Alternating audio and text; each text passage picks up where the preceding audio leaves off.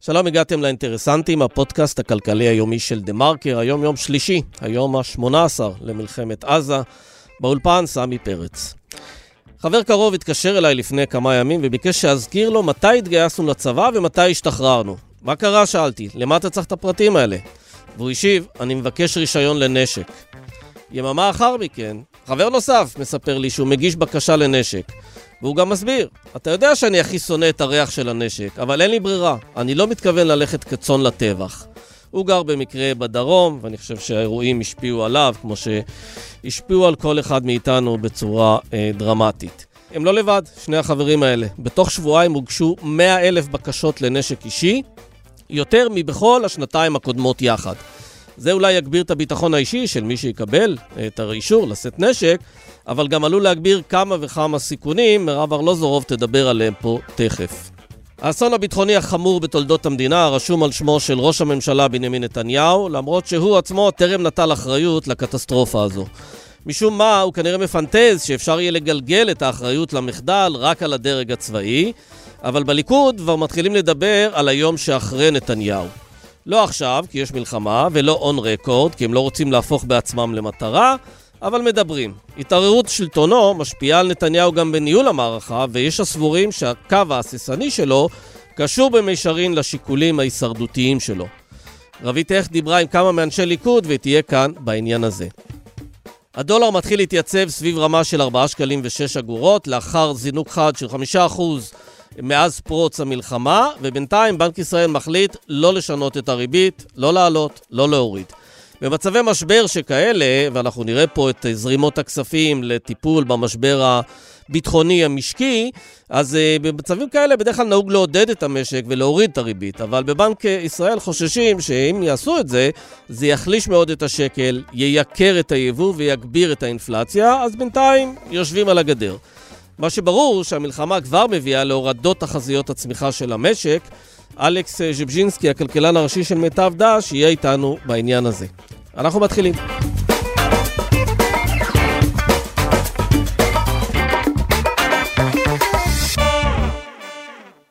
שלום למירב ארלוזורוב. שלום רב. תשמעי, לפני כמה ימים התקשר אליי חבר ילדות קרוב, ואומר לי, תזכיר לי מתי התגייסנו לצבא? ואני נותן לו את התאריך פחות או יותר. מתי השתחררנו? ואני גם נותן לו את התאריך. ואת אומרת, תגיד לי, מה, מה, למה אתה צריך את זה? 20 שנה מהשחרור לקבל נשק. יותר מ-30 שנה okay, אוקיי, מהשחרור. הכלל הוא 20 שנה בשביל לקבל נשק שנה? אישי, כן. אוקיי, okay. ואז הוא אמר לי, תשמע, אני מגיש בקשה לקבל uh, נשק. יממה לאחר מכן, אני מקבל טלפון מחבר נוסף, גם כן, בן גילי כזה, שאומר לי, תשמע, אני עכשיו מגיש בקשה לקבל נשק, אני לא מתכוון ללכת כצאן לטבח. הוא גר באחד המושבים, אגב, בדרום, לא רחוק מעוטף אה, עזה. ואני קורא אצלך שהשניים האלה לא לבד. לג... המספר הוא קצת יותר גדול. לגמרי לא. יש לנו היום uh, כ-100 אלף בקשות. לרישיון נשק אישי. שהוגשו ו... בתוך? שבתוך שבועיים. מהרגע שזה, שזה פרץ האסון הזה. שזה שקול ליותר משנתיים של בקשות. ומה שלא פחות מדהים, אגב, זה הכיתות כוננות, שקודם, אתה יודע, באמת ראינו את החשיבות של הכיתות כוננות באירוע שהיה כמובן בעוטף עזה, ובוודאי שצריכים גם ב- לאורך גבול הלבנון, ובוודאי גם ביהודה ושומרון. אה, אבל היום יש, מקימים 560 כיתות כוננות בכל רחבי הארץ, רעננה, ראשון. גם כל... ביישובים שלא היו בהם כיתות כוננות עד היום? ברור, 560, ברור, לא כן. לא היה, היו עשרות.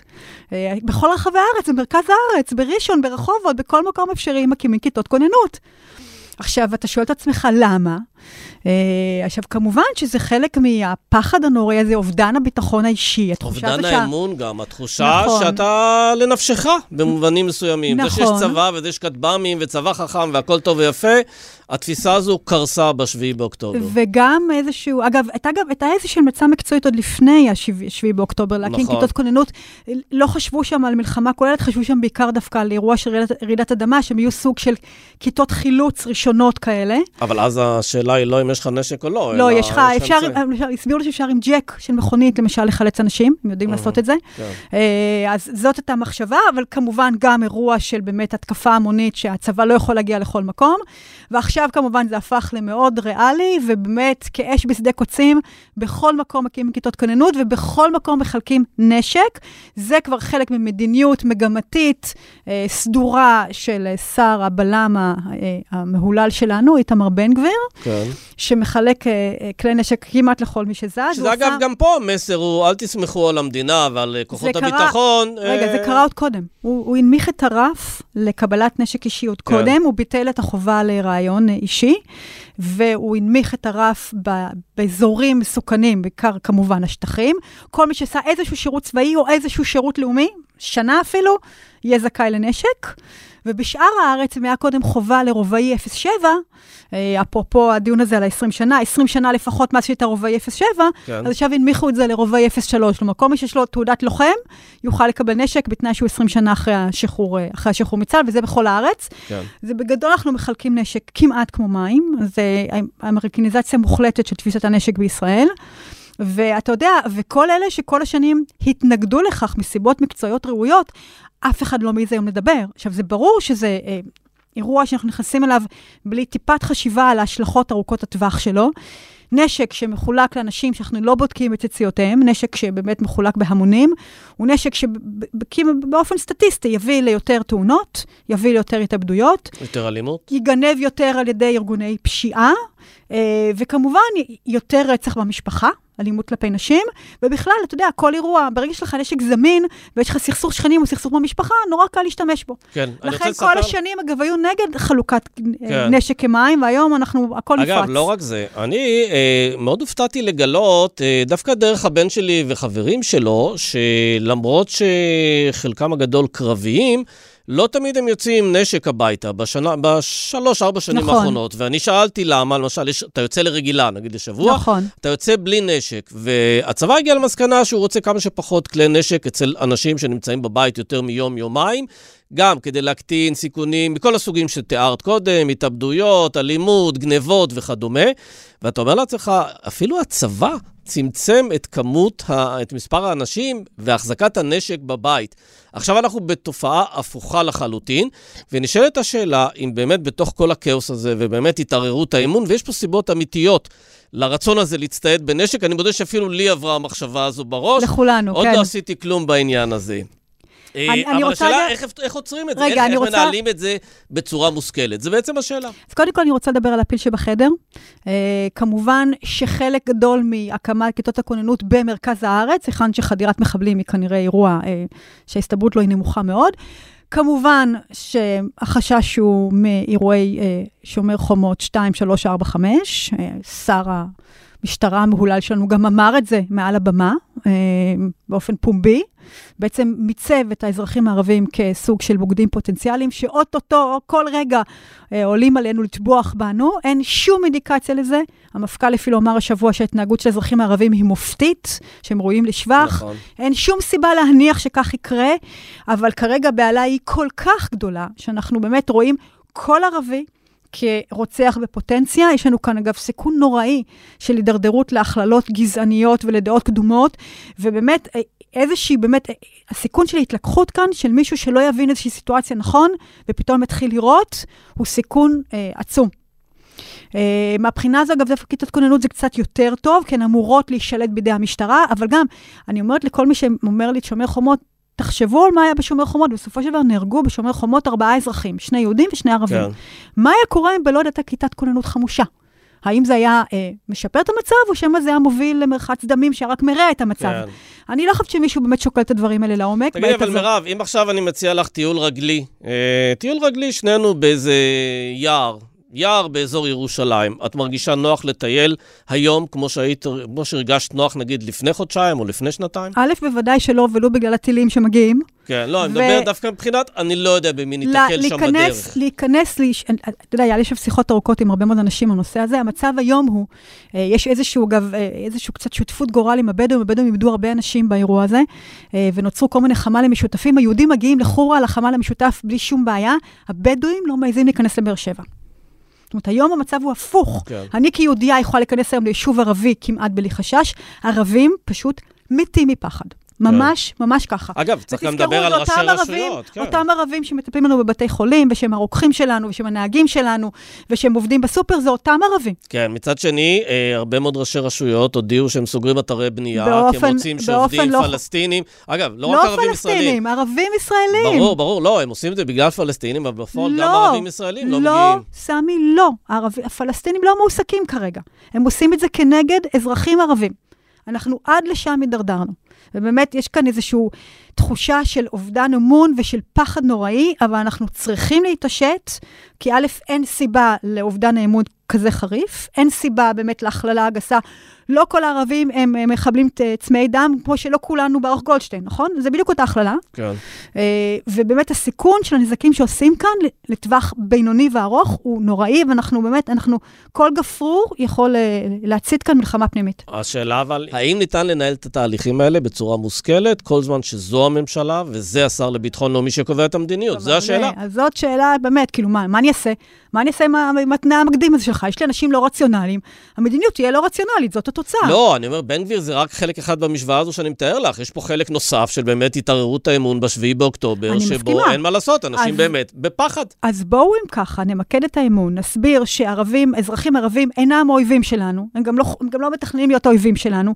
אין סיבה לפחד מכל ערבי. נתחיל עם להעביר במסרים מרגיעים מהצד היהודי. נרסן קצת את ה, באמת את ה... תגובת היתר שלנו כלפי ערבים, כל מילה שאיזשהו ערבי כותב ברשת אה, חברתית שב, שבאמת יוצאת נגד ההתקפות בעזה, שבדרך כלל זה מסיבות הומניות, יש להם בני משפחה בעזה, ישר עוצרים אותו. אז בואו קצת נרגיע את זה, בואו מצד שני נרגיע, נטפל במסיתים יהודים, ובואו נזכור שנשק כמים בוא איננו נטפל פתרון. במסיתים יהודים ומסיתים ערבים גם יחד. למה נ- לתת פטור לערבים ונטפל... לא, אבל המצב הוא הפוך, שכל ערבי שכותב חצי מילה כרגע, גם אם, גם אם אין לו כוונה להסית, הוא רק רוצה להגיד משהו הומני על הפגיעה באזרחים בעזה, נעצר, ואילו מסיתים יהודים משתוללים ברשתות החברתיות בלי שום הפרעה. לנו, זה בדיוק מצב הכי קיצוני שיש. אמר המפכ"ל, שב, אה, לפני שהוא אמר שהם ראויים לשבח, הוא אמר, כל מי שרוצה להביע תמיכה בעזה, אני שם אותו על אה, אוטובוס, שולח אותו לעזה. כן. עכשיו, אתה יודע, תמיכה בעזה זה לא תמיכה בחמאס, אנחנו שוב, גם אנחנו פה כן. אה, מבלבלים את היוצרות. כן, אנחנו לא, וגם צריך להגיד, עד עכשיו באמת, למרות שהאירועים מאוד מאוד קיצוניים, והפחד הוא גדול, והאימון מתערער, אין פה שומר חומות. אנחנו רואים שקט מוחלט בכלל- בערים המעורבות. לגמרי, וזה ראוי להערצה של שני הצדדים, וקודם כל ראוי להערצה של החברה הערבית, ובואו נשנן את זה לעצמנו, ובואו נתחיל להרגיע. כן. לך עובר בראש לקחת נשק? אתה יודע, לצער, לשמחתי, אני בכלל לא ב... את לא יודעת אין לי- להפעיל נשק? אין לי, כן, אין לי שום גישה לזה, אבל כן, אתה יודע, יש, אה, אין ספק שהמצב מפחיד. אה, ועדיין, אנחנו צריכים להירגע. אה, יש לנו, יש לנו צבא, ויש לנו משטרה, והם ערוכים, ויש לנו אזרחים ערבים שאינם אויבים, אה, ואתה יודע, וגם לא כל הפלסטינים הם רוצחים צמאי דם, בואו בוא גם נזכיר את זה לעצמנו, ובוודאי שהאזרחים הערבים הם לא, הם שונים מאוד מהפלסטינים היום, אז אה, כולנו צריכים קצת באמת לתפוס את עצמנו, לפני שיגרם כאן נזק באמת לדורות. כן. מירב ארלוזורוב, תודה. תודה.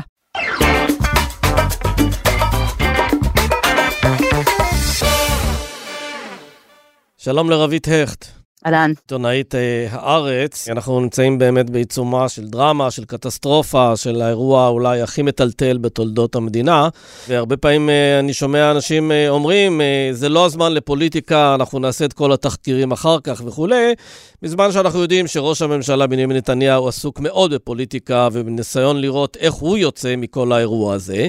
העניין הוא שאת אה, מדברת אה, לא מעט עם אנשי ליכוד, ואת שומעת מהם לראשונה בעצם אחרי הרבה מאוד שנים קולות שבאים ואומרים, נתניהו לא יוצא מהאירוע הזה כראש ממשלה?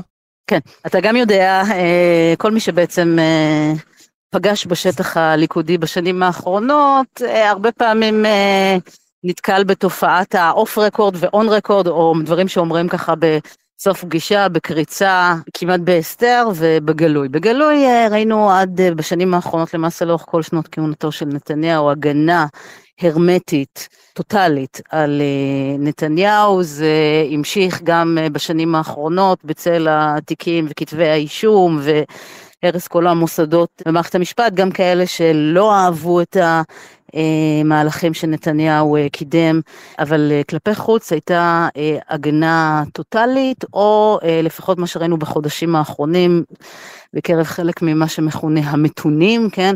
אם תרצה אנחנו נמנה את שמותיהם אחר כך, שתיקה מסוימת. כן, אגב, רק צריך להגיד שאנשים שבכל זאת יצאו נגדו, נגיד גדעון סער, אביגדור ליברמן וכולי, פשוט עזבו את הליכוד, התנתקו ממנו, משה כחלון וכולי. אנשים שהבינו שהם לא יכולים להישאר שם כל עוד יש את פולחן האישיות הזה ואת מכונת הרעל וכל הסביבה שנבנתה סביבו. אבל העניין הוא שגם היום, אחרי המחדל הבאמת סופר חמור הזה, אותם אנשים לא, לא אומרים בקולם, נתניהו סיים את עבודתו. הם אומרים בקולם, הם לא אומרים את זה בשמותיהם. כן, כן. צריך להבחין בין שני דברים. אחד, יש, כן, זה דיבור חסר תקדים, שגם אגב קיים בקבוצות הליכודיות, לא רק אה, בקרב השרים וחברי הכנסת. אה, השטח הליכודי כועס על נתניהו. השטח הליכודי לא תומך בנתניהו. יש הרבה ביקורת, אה, בטח מהאגף היותר ימני ניצי בליכוד, שמאשים את אה, נתניהו בקונספציה אה, של הכלת החמאס וטיפוחו, פתאום הם נזכרו בזה עכשיו, כשראינו את התוצאות המזעזעות. למעשה לאורך כל הליכוד יש ביקורת על נתניהו, ומה שאנחנו רואים עכשיו, שלא ראינו למעשה אף פעם, זה תדרוכים חריפים מאוד חריפים מאוד נגד אה, נתניהו מצד אה, שרים. עכשיו, האבולוציה של הדבר הזה היא כמעט מהממת במהירות שלה. לאחר האסון הנורא ב-7 באוקטובר, יצא לי לדבר עם אחד אה, משרי הליכוד, והוא עוד אמר לי, אני חושבת שזה היה יומיים אחרי יום שבת הנורא, אה, הוא אמר לי, אה, אנחנו מאמינים שנתניהו יתגבר, ינצח את המלחמה הזאת וכולם יחזרו ויראו איזה מנהיג אה, גדול הוא. מקץ שבוע אותו אדם בדיוק אמר במין נימה חצי מיואשת מרירה כזאת, זהו, נתניהו סיים. הוא לא יצא מהדבר הזה, אה, אבל אנחנו בתוך מלחמה, לא מחליפים סוסים בתוך מלחמה, זה יגרום לאנדרולמוסיה נוראית וכולי. לפני יומיים, או אתמול, אתה יודע, ימים מתבלבלים בתוך כל המצב הזה, דיברתי עם אותו בן אדם בדיוק, שאמר ש... הליכוד מוכן להקריב את ראשו של נתניהו, ושאם uh, הוא לא יראה את הדרך uh, בעצמו, הם יראו לו את הדרך, והוא באופן אישי יהיה מאלה שלא יקבלו uh, המשך uh, שלטון נתניהו, וכמו שהוא מכיר את המוח המעוות שלו, אז נתניהו יגיד שהוא רוצה לתחקר את האירוע וכולי. כלומר, האסקלציה, כן, ההסלמה בטון, קשה להחמיץ אותה, ואני גם מאמינה לה. רגע, שכן... אבל האסקלציה הזו קשורה למחדל עצמו, לאסון עצמו, או לאופן. שבו הוא מתנהל מאז האסון לאותה, נגיד, הססנות, אותה, אה, אותה בעצם התמהמהות, שאנחנו לא בעצם מבינים מהי המטרה, האם באמת מאמין בה, אה, מי מנהל אותו, האם הוא מנהל את עצמו, או הוא מנהל את המדינה, או שג'ו ביידן מנהל אותו.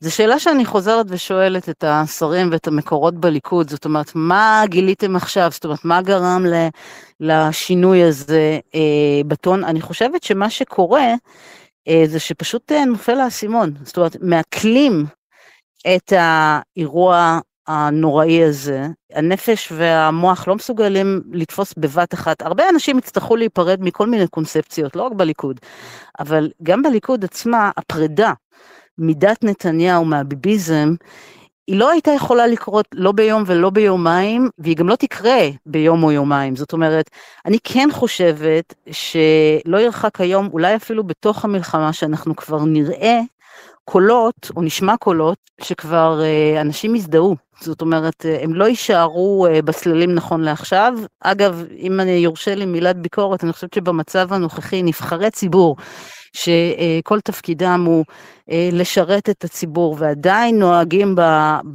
בפחדנות הזאת. אנחנו עיתונאים, אנחנו צריכים לדבר עם המקורות שלנו, יש תנאים מסוימים שאנחנו צריכים אה, להסכים להם, כמו דיבור אוף רקורד מה שנקרא, אבל אני חושבת שזו בושה מאין כמותה. אותם אנשים שבמשך תשעה חודשים שתקו, כשמאחורי הדלתות הם לא הבינו את הטירוף הזה שיריב לוין הוביל בעידודו ותמיכתו של נתניהו. גם היום הם לא מדברים בצורה נחרצת. לא, אבל רבית, הדבר היותר חמור זה הליכוד, הרי הרבה פעמים מתפאר בזה שהוא מפלגה דמוקרטית ויש לו מוסדות, וזה לא אדם אחד קובע את הרשימה, אבל אחרי שהמפלגה הזו נבחרת, נגיד, בצורה דמוקרטית, ההתנהלות שלה היא מאוד לא דמוקרטית. יש פה ראש ממשלה, הכל על פיו יישק. מי שמעז לסטות, לבקר וכולי, מיד מורחק, נצלב ונסכל.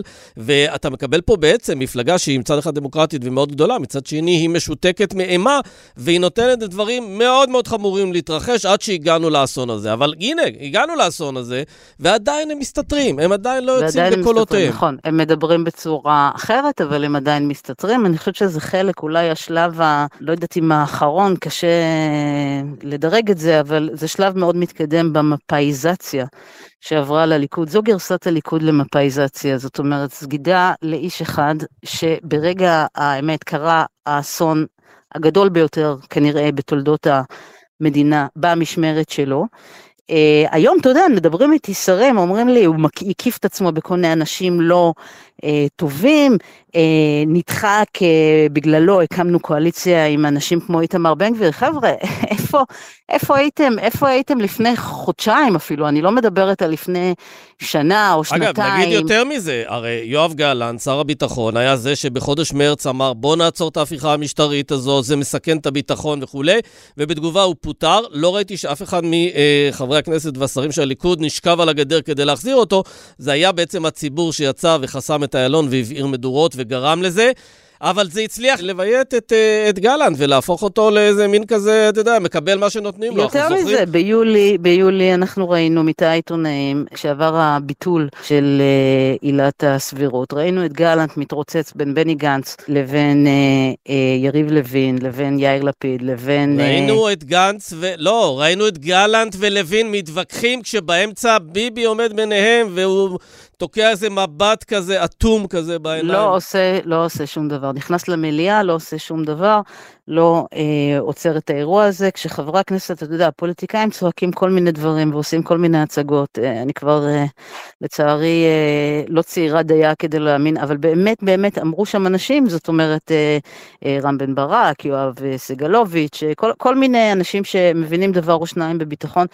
אה, צעקו, איך אתם נותנים לדבר הזה לקרות? הרי הצבא אומר את מה שהוא אומר, מתריע בכל, אה, מצלצל בכל פעמוני האזהרה, ואתם נותנים לזה לקרות, וזה אכן קרה. זה כן, אכן קרה. מצד וזה שני... קרה ביולי. כן, מצד שני, שולחים את uh, שרת התחבורה מירי רגב לערוץ 14, כדי לבוא ולהגיד שכל הכישלון הזה מונח uh, לפתחו של הצבא, כשל מודיעיני, מבצעי, שאגב, בוודאות כשל מודיעיני ומבצעי חמור מאוד של הצבא, אבל אתה מסתכל על התהליכים שהיו פה בשנים האחרונות, התחזוקה של החמאס, מזוודות הדולרים, החלב וכל הקונספציה של חמאס מורתע, וכולל כל התהליך הזה שבעצם נתניהו הוביל של החלשת מוסדות המדינה. נתניהו צריך להגיד את זה על השולחן פה, הוא החליש את מדינת ישראל, הוא הפך אותה לחלשה יותר, את המוסדות שלה לחלשים יותר, והשאלה אם כשהליכוד יבואו איתו חשבון, זה יהיה על הדבר הזה. אחרי דבר כזה, כן, אחרי אה, אירוע בסדר גודל אה, כזה מהמם בעוצמתו,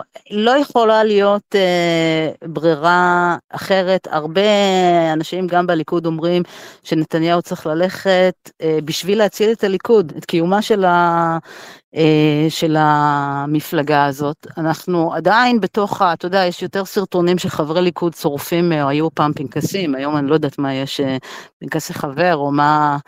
מה המקבילה של זה בעידן הדיגיטלי היום, אבל יש הרבה דברים כאלה, ואז ביום הבחירות אנחנו מגלים uh, תוצאות אחרות, זה קרה לא פעם ולא פעמיים, אני חושבת שאסון בסדר גודל כזה, קשה יהיה מאוד uh, להתגבר עליו פוליטית. אגב, המתנגדים הכי חריפים של נתניהו צפויים להיות לא אלה שהפגינו נגדו בבלפור או בקפלן או בכל המקומות האלה, אלא מצד ימין.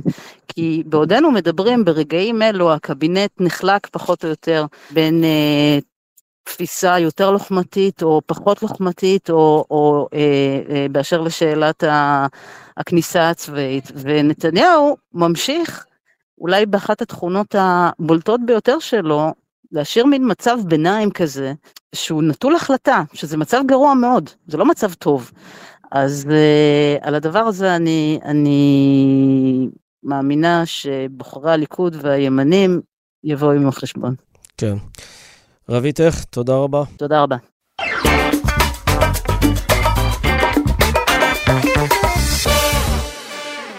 שלום לאלכס ז'בז'ינסקי. שלום, סמי. כלכלן ראשי בבית ההשקעות אה, מיטב. אה, בנק ישראל הודיע אתמול שהוא לא משנה את הריבית. היו קצת ציפיות במשק שהוא יוריד את הריבית כדי שתימנע פה, אני יודע מה, גלישה להאטה, למיתון בעקבות המלחמה ואי הוודאות המאוד מאוד גדולה שעוד אנחנו ניצבים בפניה. אה, הוא החליט להשאיר את הריבית כך. זה אומר שמה? שבשלב הזה... הדבר שהכי מטריד אותו זה למנוע התרסקות של השקל? כן, בנק ישראל כרגע, הוא פשוט לא רוצה לזעזע. יש פה הרבה מאוד uh, זעזועים, הרבה מאוד uh, דברים שקורים, ובשלב ראשון הוא דואג ליציבות של המערכת הפיננסית, כי אם היציבות הזאת uh, תלך לאיבוד או תתערער, אז uh, יקרו דברים לא טובים גם בשווקים וגם בכלכלה, ולכן כרגע הוא רוצה, מה שנקרא, מה שהיה זה מה שיש, ולא לא נשנה, אבל הוא לא אמר שהוא לא יעשה, לא יוריד ריבית בהמשך. כן, אבל מצד שני, אני מסתכל, אתה בעצמך פרסמת, ועוד כמה בתי השקעות פרסמו תחזיות שהצמיחה במשק תהיה יותר נמוכה. כבר השנה, אתה למשל מוריד את תחזית הצמיחה מ-3% ו-4 עשיריות ל-2% ו-8 עשיריות, ובשנה הבאה מ-3% ל-2%. כלומר, אנחנו כן מתכווצים פה בהשוואה למה שיכולנו להגיע אליו, והשאלה אם בנסיבות האלה, צריך בעצם להכריע בשאלה האם אתה רוצה מטבע חזק או שאתה רוצה צמיחה, ואתה רוצה למנוע את ההשלכות של צמיחה נמוכה יותר, שזה אבטלה וכולי. זה לא בדיוק trade-off, כן, אה, או זה או זה. אם נגיד בנק ישראל יתחיל לפעול במהירות ולהוריד ריבית, והשקל ייחלש בצורה משמעותית, אז אה, התועלת מהורדת ריבית תהיה נמוכה לעומת הנזק לשווקים הפיננסיים, לדוגמה, התשואות של אגרות החוב יעלו הרבה יותר, ואז לממשלה יהיה הרבה יותר יקר לגייס חוב. אבל זה בשלב הראשוני, כן? אף אחד לא אמר שבנק ישראל לא יעשה את זה בהמשך, אני חושב שהוא כן יעשה את זה. אגב, צריך להגיד שאם הוא היה מוריד את הריבית, הדבר שהיינו רואים מיידית זה התחזקות של הדולר. ואז יותר אינפלציה, יותר ייקור של אה, מוצרי היבוא, וכבר עכשיו אנחנו נמצאים במצב של אה, חצינו את ה-4 שקלים, נדמה לי שלפני שנכנסתי לאולפן פה זה היה 4 שקלים ו-6 אגורות. אתה חושב שהעובדה שבנק ישראל פרסם גם תוכנית לייצוב השקל, שבעצם הוא מוכן במסגרתה למכור עד 30 מיליארד דולר מהיתרות שלו, מייצבת כרגע את הדולר סביב 4 אה, שקלים ו-6 אגורות, וזו הרמה שאנחנו נשאר בה, כל עוד אין איזה... התפתחות מרעישה חדשה? לא נראה לי שנשב באותן רמות, השווקים כל הזמן זזים, אבל התוכנית שלו היא תוכנית באמת גדולה. אה, אני חושב שהמשקיעים המקומיים הגיעו לאירוע הזה, למלחמה, מוכנים במרכאות אה, בגלל דברים אחרים, בגלל מהפכה המשפטית, כולם הגדילו חשיפה למטבע חוץ. ולכן הגיעו עם חשיפות גבוהות, מפה להגדיל עוד יותר אפשר, אבל זה לא כמו המצב הנורמלי. מי שיותר חשוד בפעילות נגד השקל הם המשקיעים הזרים. והתוכנית של בנק ישראל בסך של 30 מיליארד דולר זה פחות או יותר הסכום שהשקיעו משקיעים זרים במכשירים שקליים, אם זה מניות ואם זה אגרות חוב ואם זה עוד כל מיני מכשירים, בחמש שנים במצטבר, זאת אומרת זה באמת, אה, זה באמת סכום גדול, זה אמור להספיק בנסיבות, אה, בוא נגיד, לא מאוד מאוד חריגות. אבל אתה עושה פה מתמטיקה שהיא נשמעת אה, קצת פשטנית. זה הסכום שהם השקיעו, זה הסכום שהוא מקציב, וזה כאילו רק עניין של מתמטיקה ולא גם עניין של סנטימנט כלפי ה... המשק הישראלי, הכלכלה הישראלית, הממשלה, הממשלה שכרגע שולטת, וכמובן כל סימני השאלה. אתה לא מרגיש שבנסיבות האלה, השווקים למעשה כבר הורידו לישראל את דירוג האשראי שלה, הם כבר מסתכלים עליה כעל משק שונה לחלוטין מזה שהם הכירו. כן, ברור שיש פה הרבה מאוד סנטימנט ותגובה לאירועים, המתמטיקה לא תמיד עובדת, אתה צודק, אבל אם אני אקח את הסנטימנט ואני אנסה לראות אה, איזשהו תרחיש סביר בהמשך, שהאירוע הזה, כמו שבנק ישראל הניח, אירוע הזה אה, בשלב העצימות הגבוהה שלו, מסתיים במהלך הרבעון האחרון של השנה. אני חושב שזה לא מופרך לחשוב, וזה גם על סמך הרבה דוגמאות העבר ואירועים לא רק ביטחוניים אלא כלכליים, ברגע שיש איזושהי ודאות, השוק רואה א', סוף של האירוע, ב', הוא חושב אולי שהביטחון בדרום לפחות ישתפר לתקופה, וג' אגב הוא גם לא מופרך לחשוב שהאג'נדה הפוליטית תשתנה. ששלושת הדברים האלה הם אמורים לפעול לטובת השקל, להתחזקות של השקל, כך שאני לא, לא רוצה להתנבא בוודאי, לא יודע מתי, אבל uh, מאוד יכול להיות שבמהלך התקופה הקרובה, החודשים הקרובים, אנחנו נראה מפנה בגלל הסנטימנט שציינת, מפנה לטובה. כמובן שיש פה גם תרחישים uh, גרועים יותר ביטחונית, עם הרחבה, הרחבת מלחמה לעוד זירות, ואז השקל יכול להאיץ דווקא לכיוון השני, ובנק ישראל יצטרך באמת להפעיל את כל העוצמה שלו כדי לפחות להאט את התהליך הזה. כן, אתה בעצם אומר, אה, חברים, יש מצב שאנחנו כבר בתחתית החבית, ומפה אפשר אה, גם לעלות. כלומר, אל תסתכלו רק על זה שאפשר לרדת מכאן, ואז נשאלת השאלה, מה זה אומר מבחינת אה, המשקיע הישראלי? האם, וראינו את המגמה הזו בשנה האחרונה, ובכלל בשנים האחרונות, החלק שבו אנחנו חשופים למטח, למניות בחו"ל ולמטבע זר, הולך וגדל וגדל וגדל וגדל, והשאלה אם בנסיבות הנוכחיות אתה אה, צופה שאנחנו נמשיך ונגדיל את החשיפה שלנו לחו"ל. מה אומרים אצלכם בעצם בבית ההשקעות? בדרך כלל גם בתי השקעות, אה, בתי השקעות אה, מנסים בתקופות כאלה לא לפעול בפזיזות ולא להתחיל להכות את השוק, זאת אומרת להיות יותר מפוחדים מהשוק ולצייר כל מיני תרחישים עוד יותר גרועים ואז מה שנקרא למכור אה, לפני שזה ירד עוד, כי הניסיון מראה שבשוק יש מספיק פחד, אפילו יותר מדי פחד בדרך כלל. ולכן בתי השקעות בדרך כלל לא עושים שינויים גדולים בתקופות כאלה, אפילו הייתי אומר לרוב הם מחפשים הזדמנויות, זאת אומרת מחפשים איפה הנכסים ירדו בשיעור גבוה שאפשר לנצל את זה, לקנות את זה, אה, אנחנו יודעים שבהרבה מאוד מקרים, לא בכל המקרים אבל בהרבה מאוד מקרים אפיזודות כאלה דווקא יוצרות אה, הזדמנות, כן? ונקווה שגם הפעם זה מה שיקרה, ככה אנחנו פועלים וככה פועלים רוב המשקיעים המוסדים אני חושב. כן, טוב, אני מקווה שבעוד שבוע או שבועיים או שלושה שנדבר אתה תשמע עדיין עם כזו רמה של אה, אופטימיות, או נקרא לזה פרופורציות. גם אני מקווה, סמי. כן, כן, אז זהו, אז בסדר, אתה יודע, הכל מוקלט ואנחנו כרגיל כן. נעבור ונסתכל ונראה מה אמרת. אלכס ז'בז'ינסקי, תודה רבה. תודה.